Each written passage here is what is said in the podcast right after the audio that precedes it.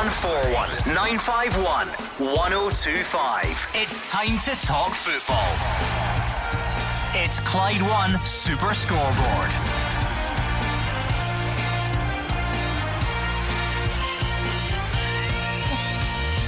Good evening and welcome to Clyde One Super Scoreboard. We're here every night, 6 until 7 throughout the summer. I'm Alison Conroy and joining me tonight is Gordon Dalziel. Yeah, it's a beautiful day outside, Alison. I think everyone's enjoying it, but the news is all about Hearts tonight. Anne Budge says no to George uh, Gillett about investment. Mm-hmm. Clubs are saying no to Anne Budge about reconstruction. Hamilton are on GMTV, made it today famous about their new tunnel. Livingston, obviously, getting the votes in about their third choice goalkeeper. And the fantastic news tonight for me is no Mark Wilson and no quiz. Brilliant. And have you got your golf um, tee off time? Gordon has been standing here, phone attached to his hand, going, What's happening? What's happening? You're desperate to get on that golf course tomorrow, aren't you? Yeah, I think everybody is. The weather's so good, and the tee time opened at six o'clock, and just pressed the time there. So hopefully, I'll get a game tomorrow sometime. And are you comfortable? He's not very happy. I've put the desk down he's used to Gordon being here, and yeah. I'm a little bit shorter. Yeah, we're nearly on the ground, Alison. I'm actually nearly sitting down, so uh, you need to get the high heels on, I think. Remember, you can give us a call 01419511025. Plenty to discuss tonight, and later on the show, we'll be joined live by Celtic assistant John Kennedy as well. But let's start with Anne Budge, and she says that the SPFL's voting system is not fit for purpose and feels that the board may step in if clubs vote against our reconstruction plans. Well, those plans are set to be discussed by all clubs next week. We all know what the issues are with the voting system in Scottish football. Um, we could we could be in a situation where we've got, let's say, four, however many of the lower league clubs voting against this and stopping it going through. But then a week later, they basically say League One, League Two can't play this season. Does that make sense to you? Because it certainly doesn't to me. So we we as I've said before, we could always end up also end up in a situation where um, and this won't happen. I know this won't happen, but you could have 40 clubs saying yes, you know, let's go down this route, and two clubs can stop. You know, the, the, the voting system is not fit for purpose, as far as I'm concerned. We know about the voting system, Gordon. Mm. These plans from Anne Budge for the 14 14 14 for two seasons will be put to clubs next week. It's the clubs that have to vote 75%, but she needs 11 of the 12 top flight clubs to back the proposals. Yeah, and I think just listening to her there, Alison, I think she's got an idea that she's not going to get that. Mm-hmm. Uh, she's really desperate to keep Hearts in the top league, and quite rightly so. She's looking after her club. But everyone else is the same. And uh, I think reconstruction will be a no no. Um, I don't think there's enough out there that's willing to go down the road of 14, 14, 14 for two seasons, and then obviously really big threats of relegation after that. So I think clubs like Anne Budge will be looking after their own interests, and I'll be very mm. surprised if she gets this through. It is a strange voting system in some senses. People might look at it and think, well, you know, the chances of getting many things through are quite low. But for her to say that the board may step in, they can't step in and overrule what the clubs vote for. They are there to take the club's advice. Yeah, it's, it's the clubs that decide what's is going to happen going forward, Alison.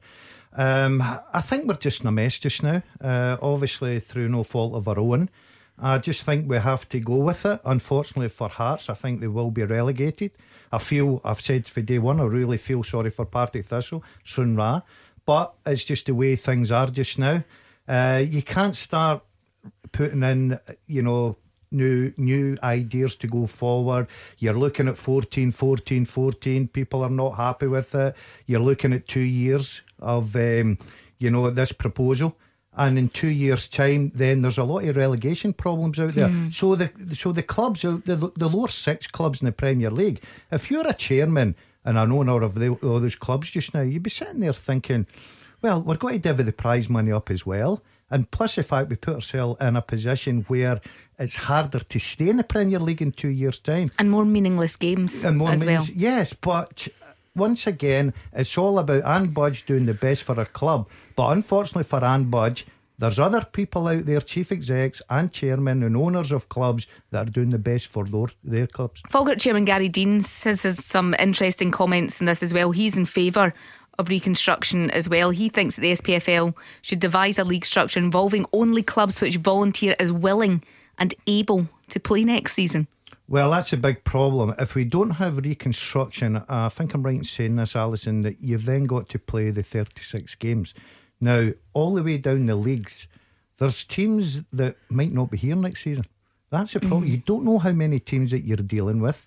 Uh, so that'll be interesting to see what happens over the coming months because clubs out there just now are financially struggling and they don't know how long they can last. So to start then going about reconstruction and 14 14, we don't know how many teams we are going to yeah. have.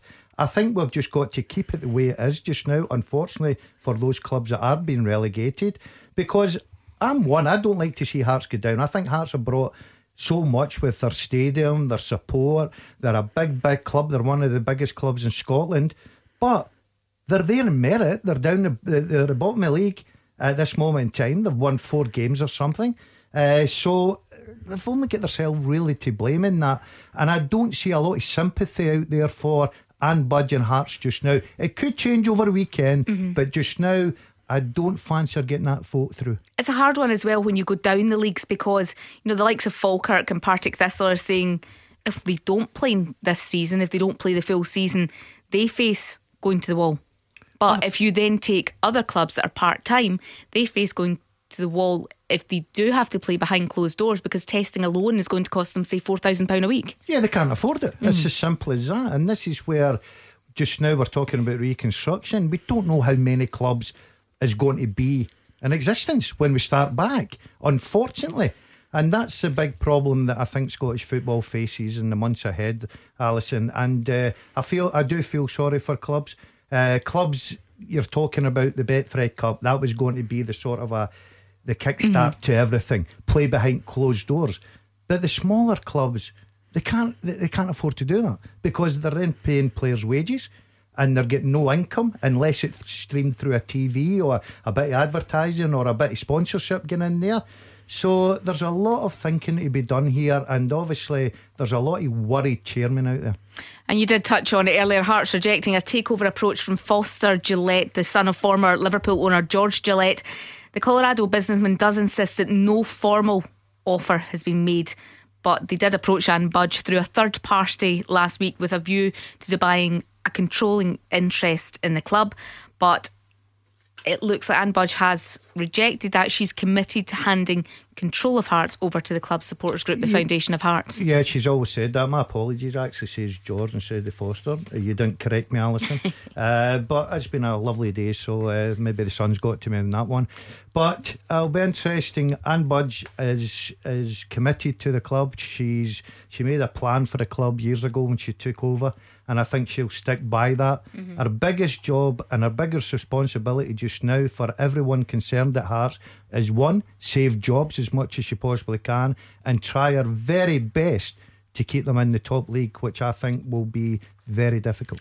01419511025 is the number you need, and Alec in Parkhead's given us a call. Hello, Alec.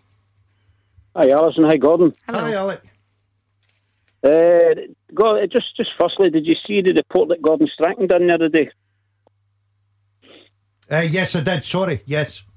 What, what do you think, it, Gordon? Um, I can see where he's coming from, but I think he's a little bit unfair in some of the, the lower clubs. Uh, but I can see his point of view. Um, you know, I don't think he was belittling them. He was just saying, look, you've got to find your own level. Um, what do you bring to the party? What are you looking for? How can you know the elite clubs go and you know try and save smaller clubs? And I, I totally understand that. But then the, the other side of it is the argument that you know the chairmans from Stenhousemuir and and Elgin and teams like that are coming out and saying, well, look, this is a community club. We help you know young players come through as well. Um, you know, it means a lot to the town.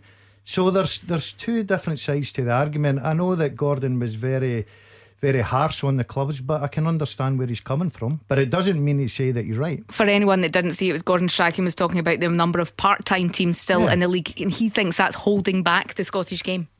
Yeah, well, what he was, what I think, he, what I think he was trying to get over, Alison, was there's a place for the part-time teams, mm-hmm. you know, but he doesn't seem to think it's in the, the level of where elite teams are, the Championship and the Premier Premier teams. But you've got to look at these, like say for instance, the Premier League teams loan a lot of players out, and yes. it suits them then. You know, when these smaller clubs give them the platform to get them fit, get them match game, you know, get them up to speed with everything, uh, educate them a bit more rather than just playing under 21 development squads. So there's, you know, there's an argument for both sides of it. I can certainly understand where Gordon's coming from, and I can also understand that, you know, if you're a smaller club, you'd be looking at that thinking that's not very fair in what you're saying. Alec, do you want to come back in? Yeah, just like uh, the points that I was looking to make. You know, I've been listening to Anne Budge for, for the news broke that, you know, that Celtic won the league and they were going to be getting relegated. They obviously try to save the skin of your club, you know what I mean? But, you know, the, the league doesn't lie and they've been ranked rotten. You know, they get a couple of good results against Rangers, but really, all season, you know, I mean, they're, they're doing there for a reason. Uh, the same way, you know, they were looking more like getting relegated, same way as like Celtic look more like winning the league. You know what I mean? See, Alec, uh, I've got, Alec, I've got to say, uh, you know, I've got sympathy with Hearts, obviously. I've got sympathy with Partick and Stranraer. Of course I have.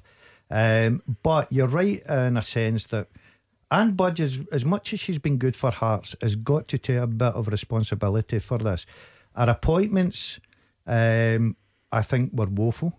Uh, our decision making with guys like Craig Levein and Austin McPhee, you know, joint directors of football, was woeful, in my opinion. Uh, the team were underperforming. They were bottom of the league because of the fact they didn't win enough games. So I think Anne Budge has got to take a little bit of responsibility. But the one thing you've got to say, if you're a Heart supporter, she's out there, she's fine, she's mm-hmm. trying to save the club. Uh, but as I say, sometimes you've got to look in the mirror and take a bit of your own responsibility why you were down the bottom of the league. Alec, you also had a point about Celtic's virtual season tickets. Yeah, it was obviously the reports today that, you know, they're going to have virtual season tickets. And mm-hmm you know, I know that we've got a lot going on in the world, and hopefully we're now trying to make small steps towards trying to get back to some normality. But you know, the way it's looking, you know, there's going to be less and less fans inside the stadiums.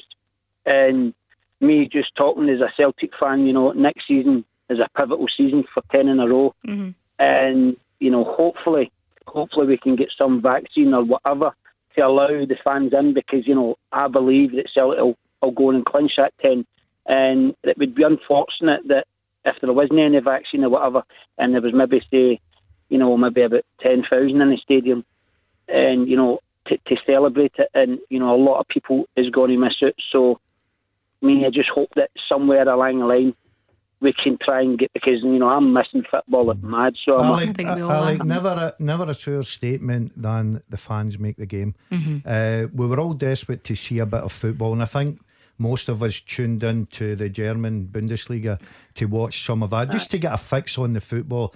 And I've got to say, Alison, did I enjoy it? No, no I didn't. Uh, it was, it like was a, dreadful, absolutely. It's like dreadful. a reserve game. There's not the the atmosphere makes it, but on the flip side, it's very difficult mm-hmm. because what do you do to get the game back up and running? We can't go back to fifty thousand in a stadium. Yeah, totally understand, and I think the fans are going to suffer in the coming months, and that's a pity about it because I think players now realise the game is all about the supporters. The supporters mm-hmm. make the game.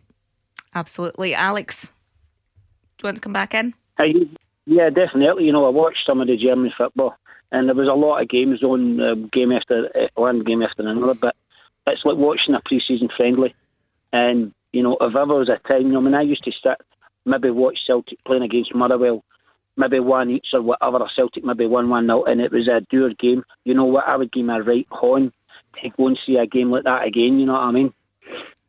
Yeah, I think everybody's the same, Alec. I think we're all in the same boat. Uh, but as you said, it's tiny steps. 10th of June, teams are looking to start back uh, doing a bit of training, which is positive. Uh, I like the way Hamilton Accies go about their business. Uh, you know, they're right in there with that new tunnel and uh, try to try to make things better and safer for the players. So I'm sure every club's out there trying to do their very, very best to get the game back and get supporters back into the ground. Thank you to Alec in Parkhead. This is Clyde One Super Scoreboard. We'll speak to Celtic assistant John Kennedy after the travel with Stephen. Super Scoreboard. With Thompson's personal injury solicitors. Experienced players who know how to win. Talk to Thompsons.com. Gordon Dalziel here with me, Alison Conroy, through until seven o'clock tonight on Clyde One Super Scoreboard, and the grin on your face is unbelievable. You're so happy, aren't you? Um, over the moon because I've managed to get a game of golf tomorrow. How sad is that? It just shows you we've missed everything. Ten past six tomorrow night. You'll be there. I'll be there with my buggy, ready to go. go. Oh, do you think the form's dipped though? Form never dips, Alison. Oh right, Class okay. is permanent. You can text me tomorrow and let me know how you got on. Well, let's go on to the lines, and I'm delighted to say that Celtic assistant John Kennedy joins us. Hello, John. Hi, Alison. How are you? I'm all right. Yourself? Yeah, good. Managing, thanks. How are you surviving this lockdown? Um, it's been been big big difference from what we used to, obviously. But uh, I suppose these must have I've been based at home, obviously a young family as well, so I've been spending more time with them than I'm, than I'm used to. But it's it's been good for a period. But I think we're all at a stage now where we want to get going again, and hopefully things will start to to, to get moving. There's a wee bit of a lie in that, John. Uh, I passed you in my bike out running the other week there. Sounds like your stalker. Yeah, uh, and let me tell know. you, I hope your players come back a lot fitter than you. That was moving well. No, you thought you'd escaped him now that you can't go to the gym, Oh, but I'm he's full. hunted you down. Yeah, I seen him. Yeah, I seen him. I know he's route. I'm he's following uh, about. for anybody that doesn't know Gordon. Me and Gordon, I go to the local gym, and he he spends a lot of time looking at that mirror. I'll tell you. Well, do you know, I go to the same gym and he actually took a wee video of me to send to the, all the Super Scoreboard guys to show that I was actually putting some sort of effort in. I could have murdered you. Encouragement, Alison. Encouragement. Yes. Anyway, John, obviously the fans are missing football, but how much are you, as Celtic coach, that's your job day in, day out, going up to Lennoxtown, preparing for games. How much are you missing that? Yeah, it's been a, a massive miss in terms of you know just your daily routine and, and what you're used to. Um, again, it's felt like an eternity since we were, we were together and training and, and playing games. So it's been difficult, you know, in terms of and not just for us but for everyone. And, but you know, and especially when you're used to putting so much time uh, on a daily basis uh, and the work you do and, and preparing for things. You know, now all of a sudden it just gets taken away and, and you've got to stay at home and and kind of wait to see what develops. So it's been a big change, you know. And for a period there, it was it was fine, you know. Once you get time with the family, and that's good, you know. But certainly, you, you quickly then look at what's next, and hopefully we can get back to training soon enough, and then the game should follow thereafter. So uh, we're just waiting a bit of clearance for that. Yeah, June the 10th is the date that was given potentially for you guys to return to training. I know that some measures are being put in place for when you can go back to training, you know, small groups, social distancing. Yeah. Yeah, and there'll, there'll also be a big change as well, especially to begin with. Uh, I think they're talking about, you know, possibly groups of five. Um, and again, it'll be staggered times you train at. There'll be social distancing involved in the training sessions, you know, a limited number of staff. There'll be testing twice a week. So there's there's a lot of things we'll, we'll have to follow in terms of to get to get back in the training ground. Um, you know, and then obviously, hopefully we come through that and they'll, they'll move to the next stage. And then, um, as you've seen it developing in, Germany and, and even England now. So we'll just have to go through that process, and you know, hopefully it takes us to, to games eventually. Um, obviously, I think that looks like it's going to be with without fans, but you know, I think we all want to get the fans back in the stadiums as quickly and as safely as possible as well. Yeah, John, we were talking about that earlier before you come on. I think everybody wanted their fix with the, the German football, the Bundesliga. Um, And obviously, you're, you're sitting there watching yourself. Uh, we've all played in the, those games, we've all managed those games. How would you feel actually starting the, the league campaign? Or would it just be a case of saying, look, we have to suck it up, we have to go, and we want to get back playing football? I think I think we're going to have to suck up because I don't think we're going to have much of a choice. Yeah. Um, You know, until until we're advised otherwise. I think the German stuff was good in terms of just getting football back eh, and, and, and giving you something to watch, even as, as a spectator. You know, but there is a difference. You can you can see that. You know, in terms of even the intensity of the game and the, there's no emotion on it as such. You know, football's about the fans and the emotion it brings, and it just heightens the whole experience. You know, that that doesn't happen now. So. Uh, it's good to watch in a way, but it's, it's not the same, you know. So we'll have to, you know, for a period potentially ourselves suck it up, uh, just do it with the best we can, you know. But I know there's a lot of work, um, you know, from our end and elsewhere to to try and move things forward, you know, as safely and quickly as possible. You spoke earlier about how training's going to be a bit different, smaller groups, social distancing. From a coaching point of view, how much are you maybe going to have to change things as well? It's going to be challenging, honestly. You know, we've already begun to talk about that. You know, myself and, and Neil and the coaching staff in terms of how it might look. Uh, we'll have to come up with, you know, a number of plans in, in terms of how we, we kind of hit them the way we want to, you know, but in a different way because, you know, they can't come into contact with each other. They can't do your normal possession drills and, and your games and everything else. So uh, we'll have to change it up. But again, we're not the only club. Everyone will be in the same same boat as us. So, you know, we've, we've spoke to a number of contacts in, in England and in Germany, everybody else to see, you know, how they're handling it, what mm. they're doing, getting ideas from that. So, you know, spoke to enough people to see how it's operating elsewhere, and you know, we'll put our own slant in that and try and, you know, introduce that as best we can at our place. In terms of the the new season, obviously planning is already underway. How much do you think you need to strengthen your squad?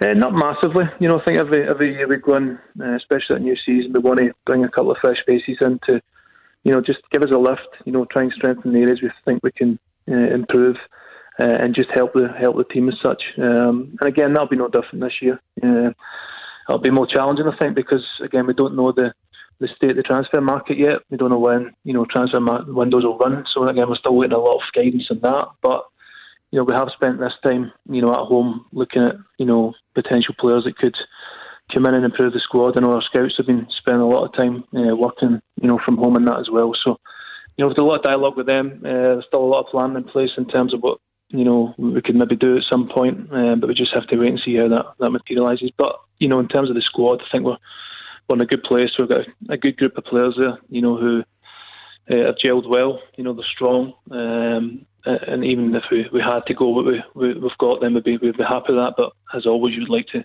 you know, add a, add a one or two more. Is the other side of it trying to hold on to some of your players?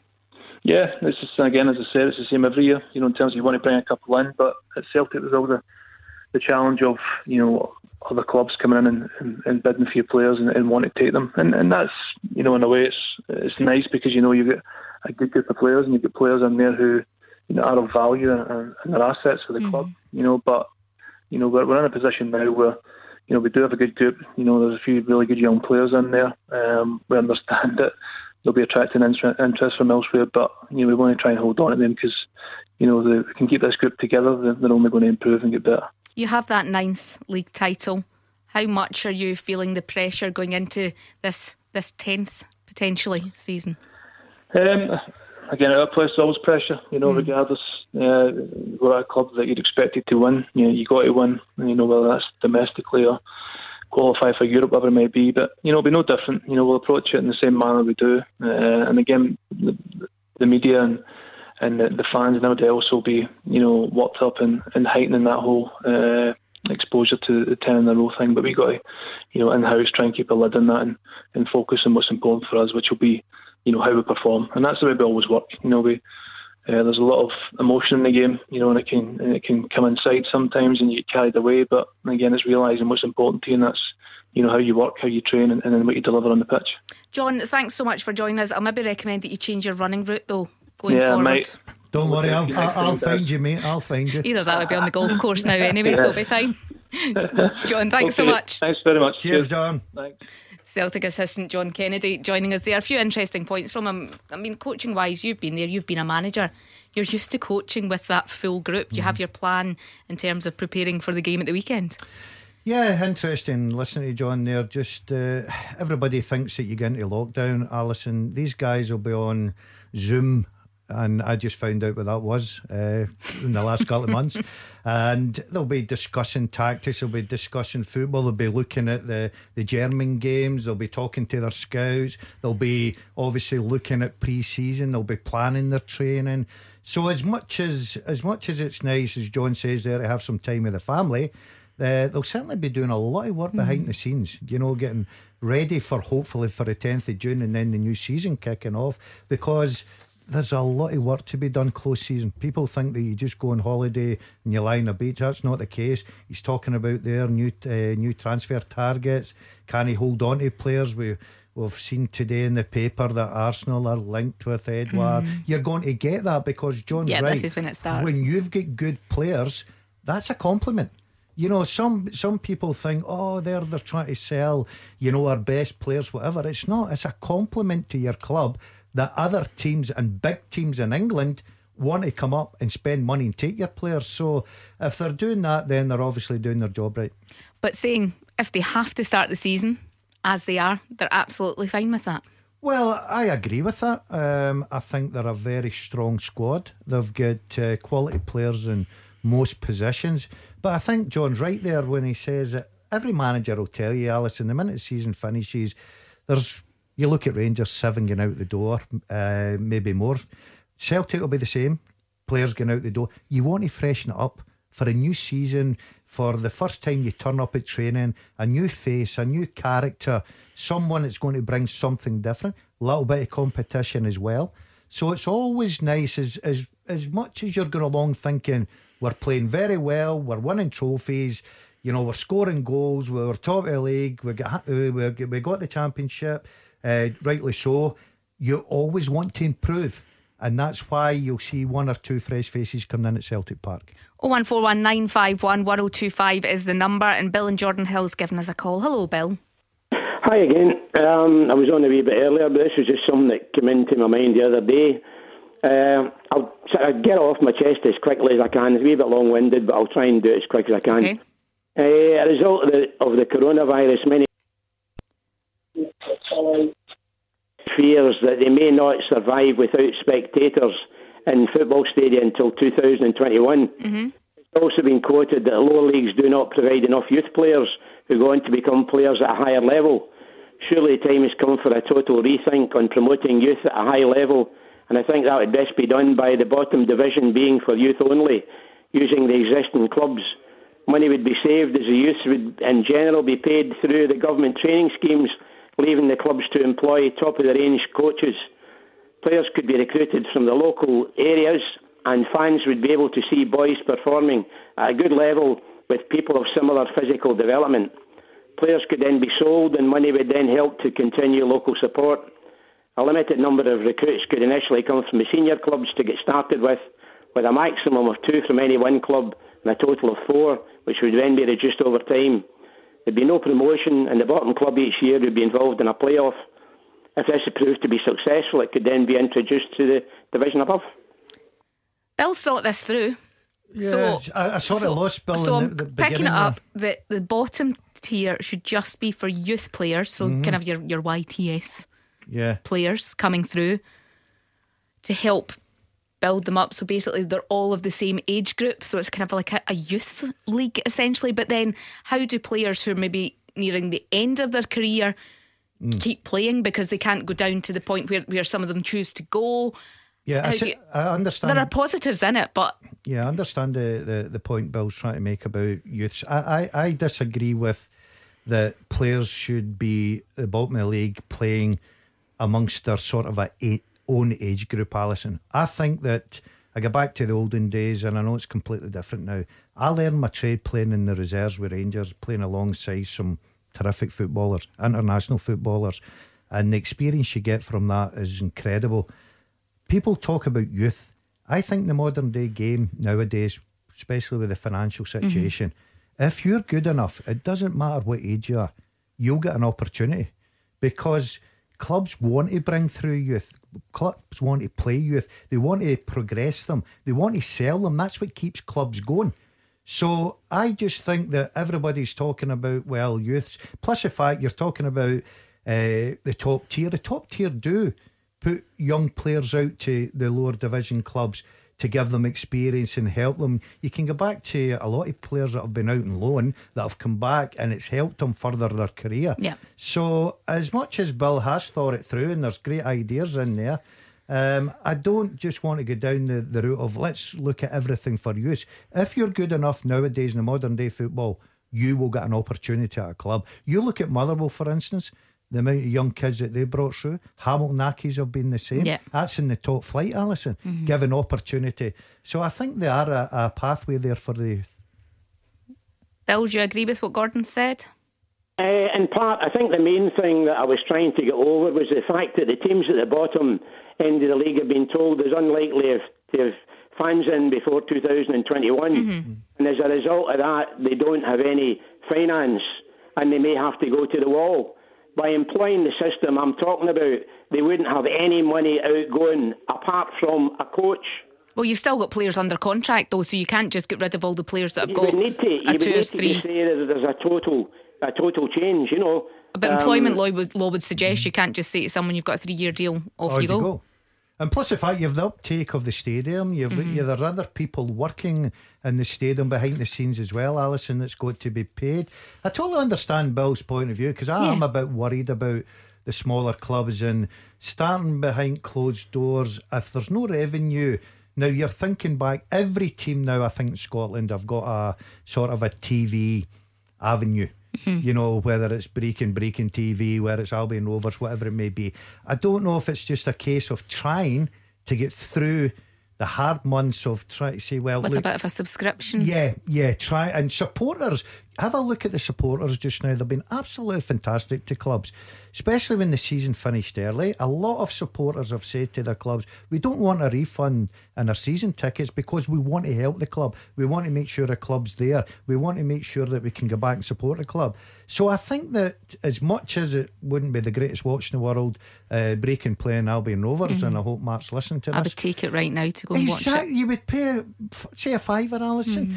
I don't know if it's it would be enough to generate enough to keep them going, but at least it would try and help them. Well, you've got a sense at the moment they have to test players if they're playing, so that's four, say four thousand pounds a week. Exactly. You've then got the wages, you've got physios, you've got the manager, you've got coaches. So that with no one coming through the turnstiles, yes, some fans might choose to buy season tickets, but you've also got just the ones that turn up on the day. Yeah, and you've got a little bit of hospitality there that Yeah. helps as well, Alison. So I, I think it is going to be really difficult times ahead for the lower division clubs. Of that, there's no doubt. Uh, the bigger clubs will try and look after themselves, quite rightly so. But I really fear uh, in the coming months for some of these clubs. I think that by the time we start the real season again, with crowds getting back in, I think we may lose one or two teams. This is Clyde One Super Scoreboard. We're back after the travel with Stephen. Super Scoreboard. With Thompson's personal injury solicitors. Helping you return to action. Talk to Thompsons.com. Clyde One Super Scoreboard with me, Alison Conroy, and Gordon Dalziel. Gordon, this show's absolutely flying in tonight. Yeah, it's always the same, Alison. Uh, the one hour shows are always very, very quick. Um, I enjoy them. Yeah, plenty to, to cram in tonight. Now, I want to talk about Hamilton Accies. You touched on it at the start of the show. They're leading the way with some technology to stop the spread of COVID 19. Now, they've installed thermal cameras. They did that a couple of weeks mm-hmm. ago. They've now got a decontamination tunnel that is kind of just before you go out the tunnel onto the pitch. It's the brainchild of Darren Cross, who runs his physio business from the stadium, and also local businessman Paul Donnelly, who I spoke to a little bit earlier. the players and staff will walk into the into the tunnel. They'll rotate within the tunnel for about 15 to 16 seconds. The hypochlorous acid will then uh, settle on clothing and on skin. Um, and if you research hypochlorous acid, you know, is a highly biocidal uh, chemistry which happens to be non-toxic. It's actually produced in the human body uh, when white blood cells are fighting infection, different concentrations, but the chemistry is, is, is very powerful. And so the idea being that if we put more measures in place, uh, we significantly reduce the risk So the players, the staff, your TV crews, everything walk through this fine mist of diluted acid, kills virus on your clothes, on your skin. Obviously, it doesn't mm. kill kill the virus completely, but it minimises the risk. Cost wise, it's about two and a half thousand pounds to install, and fifty pounds a month to run. Yeah, you've got to say all credit to Hamilton Accies. First of all, sitting this morning with my cup of coffee and, and they come on GMTV. Fantastic, Alan Maitland there. Uh, flying the flag for the Accies. I, I, I like Accies as a club. They, they really are a community club. They try their best. They, they, they think outside the box, Alison. Mm-hmm. Um, yeah, they're just trying to make sure that their players come back safer.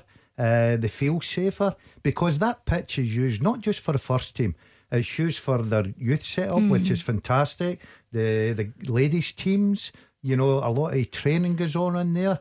So they're just trying to make sure everybody that comes to that stadium feels as safe as they possibly can. And you've got to take your hat off to them and congratulate them for it. It's something that the company behind it hope that, it, you know, Hamilton Accies are trialling this, but they're hoping that maybe other clubs will have a look, you know, the thermal cameras you get elsewhere, but mm. other clubs might look at this and think, well, walking through that doesn't take coronavirus away, but it reduces the risk. Yeah, and plus the fact, I think that walking through that, probably going onto the pitch, as a player, it gives you that little bit of, you know, confidence. Mm-hmm. You know, because everyone is a bit, you know, panicky at the moment, and and you see players down in England. Some of them are, you know, a bit frightened of going back to training because of obviously family members, and you can totally understand that.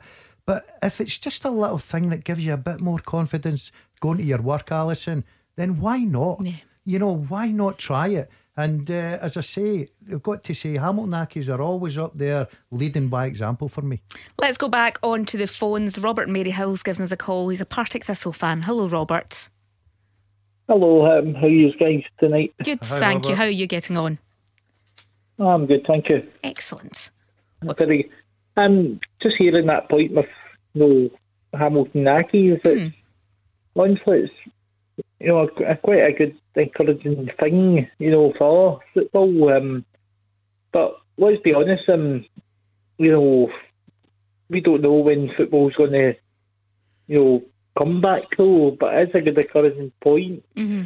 you know, for um, for football fans or not for fans, for you know players ourselves. So um, you know, for me, that's quite a good you know, thing, to be honest. Absolutely, absolutely. Um, what What was your point tonight, Robert? I know you wanted to talk about Partick Thistle in the new season.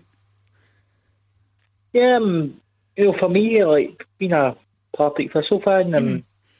you know, uh, you know, fans are saying, "Oh, you know, being in League One, you know, be a bad thing." But for me, um, if you are relegated as a football club, you know, if you are poor at you know, at the end of the, end of the season, if you're poor at the end of the season, you deserve to be relegated. So for me, our standings right now, we deserve to be relegated. Well, Robert, I'm I'm going to disagree a little bit. I feel for Partick Thistle. Okay. I've said it from day one. Um, I disagree with both things in the fact that, you know, if we get into yeah. League One, you're losing jobs if you get into League One. Uh, financially, it's very poor for Partick Thistle. They're a full time team. Um, you know, players' contracts will probably have to be looked at. There'll be players that will need to leave the club. They won't get the the quality player they're looking for because they won't have the finances to do that. Um, I just feel sorry for them. The fact that yeah, they're down the bottom of the league. I do believe that obviously this season is very difficult. People have crowned champions, people have to get relegated. But the situation Partick Thistle were in, it wasn't their fault that they were one game behind Alison Because they had to play in a cup game, one of these, is it the Irn-Bru or the Tunnock's yeah. Wafer, whatever it may be called. Tunnock's Caramel yeah, Cup. Whatever it was. And it wasn't their fault that they were involved in that. So I feel a little bit grieved from it. I feel, you know, sorry for them. But as I say, going down to League One for any club, especially Partick, and Partick are a real decent club, mm. decent support. As I say, full time players there, some really decent players. Uh, and I think it'll be testing times, and it's not guaranteed that if the leagues stay the same, because you're Partick Thistle, you move down in our league that you automatically jump back up. So I think it's really testing times for Partick as well. Thank you to Robert Maryhill for his call. I want to squeeze in one more caller. I've got Alan in Drumchapel. Hello, Alan. Hello, how you doing? Good, thank you. Uh, uh, and I've just got a quick point. Is mm. um, I've got I'm got my I'm going to get my new season ticket renewed for Ibrox for next season. Mm-hmm. But um, I, I just I, what, what I've heard is it's like going to if the season starts again for next season, it might be behind closed doors. Yeah. But I, I would, for me, I would rather prefer and wait until all this is over and then start the season then, so all the supporters can come back into the grounds again. So you would rather delay the start of football, so it might mean no football until 2021, for ex- you know example, because 50,000 inside Ibrox, that's a, probably a long way off, Gordon. Let's be honest yeah, about it is. it. But but remember, we've got um, a Sky deal as well, Alison, that Yeah. we've got to look at with uh, millions of pounds for the, the, the top clubs. Uh, so we've got to look at that. I totally understand. I said earlier, uh, you now realise that football's nothing with, without the fans. But Yeah. unfortunately, It's a business as well. Exactly. Uh, yeah, and but unfortunately, just the situation that we're in just now, it may be a case of you know starting off behind closed doors and then gradually building the support up as we go along. Mm-hmm. But I think we've got to look at positives and say, one, can we get football going again? That's the most important thing. Once we're up and running, then we can obviously add to it a little bit. And just now, the fans will suffer. Well, we're all suffering because mm-hmm. we all love the game and you, you, you- you appreciate it more when it's not there. Uh, so I think that the beginning of the season will probably start behind closed door, and then we'll have to move on from there. Alan, will Small you still steps. still renew your season ticket, even if if it is you know behind t- closed doors games? First off, Yes, I will, but I just don't know, say, how it'll work out about Mm-hmm. it. Like, maybe if oh, we appear to have lost Alan, but you know he's making the point. We, n- none of us know how this is going to work out. We don't know. They're they're looking at it at the moment. I know that Neil Doncaster has a and Ian Maxwell have meetings with the Scottish government tomorrow to try and look at this. Now things have been eased a little bit. It's about getting players back to training first and foremost. Well, the starting point's the 10th of June, Alison. Um, and I think all clubs, especially top tier clubs, are starting to plan for. You, he- you hear John Kennedy, assistant manager Celtic, they're all planning for the 10th of June and hopefully they can get back training. It'll be difficult in the beginning because it will be, you know, small small groups. Uh, isolated and you know different coaches and where it may be it's, it won't be like the normal pre-season routine and players will just have to get used to that at the beginning. But at least it's a step in the forward direction, and that's what we're looking for. And uh, as I say, we never know what's coming in, in the months ahead, but we're all keeping our fingers crossed that you know by the time August comes round that we can start football in some manner of means. Whether it's behind closed doors or whether it's in front of small crowds, and then build it from there. Now, the Premier League will restart on the 17th of June. The top flight clubs down there met earlier, agreed to play the remaining rounds of the current season. Yeah, but they're in, they're in a different situation from us, Alison. There, there's a lot of money down there. Um, you've got obviously, you know, the fact that they've got financial benefits that they can test players non-stop and staff and everything like that. So they're going to try and get their season finished, and I totally understand mm-hmm. that. But in Scotland, it just was not possible. Yeah, financially as much Yeah. as anything else. I think two rearranged matches, Aston Villa v Sheffield United and Man City Arsenal will be the ones played first. Then be a full round of matches on the weekend of June the 20th and 21st. No fans, of course. Yeah, no fans at a Manchester City game. Well, I'm used to that, Alison, when I played down there at Maine Road. So I know how that feels. I mean, it gives gives the fans something to, to watch, and hopefully, I think the BBC are going to show some of the games, which is something that, that hasn't happened since the inception of the Premier Well, League. well, well. Uh, everyone I spoke to all tuned into the German football. Now, I'm not a great lover of tuning into German football. I like to watch it now and again, but. The last Saturdays, twice Saturdays there, I'm sitting there watching it, watching different games on a Sunday.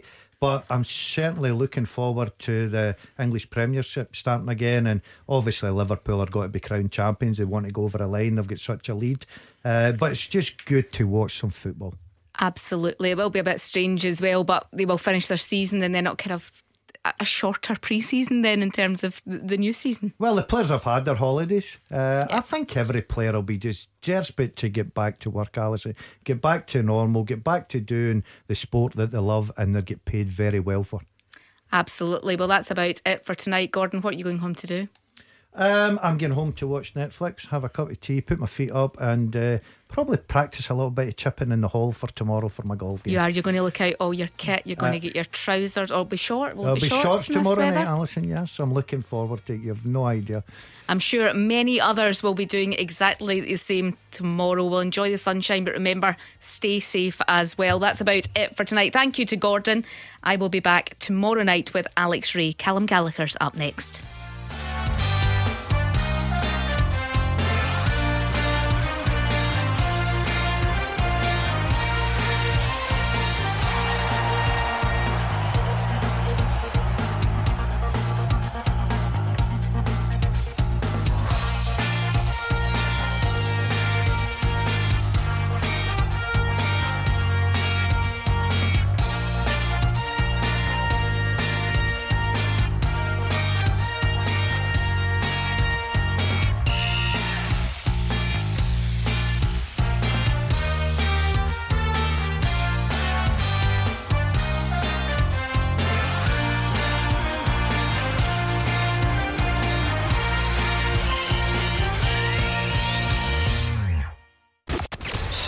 Scoreboard. With Thompson's personal injury solicitors, your comeback is on. Talk to Thompsons.com.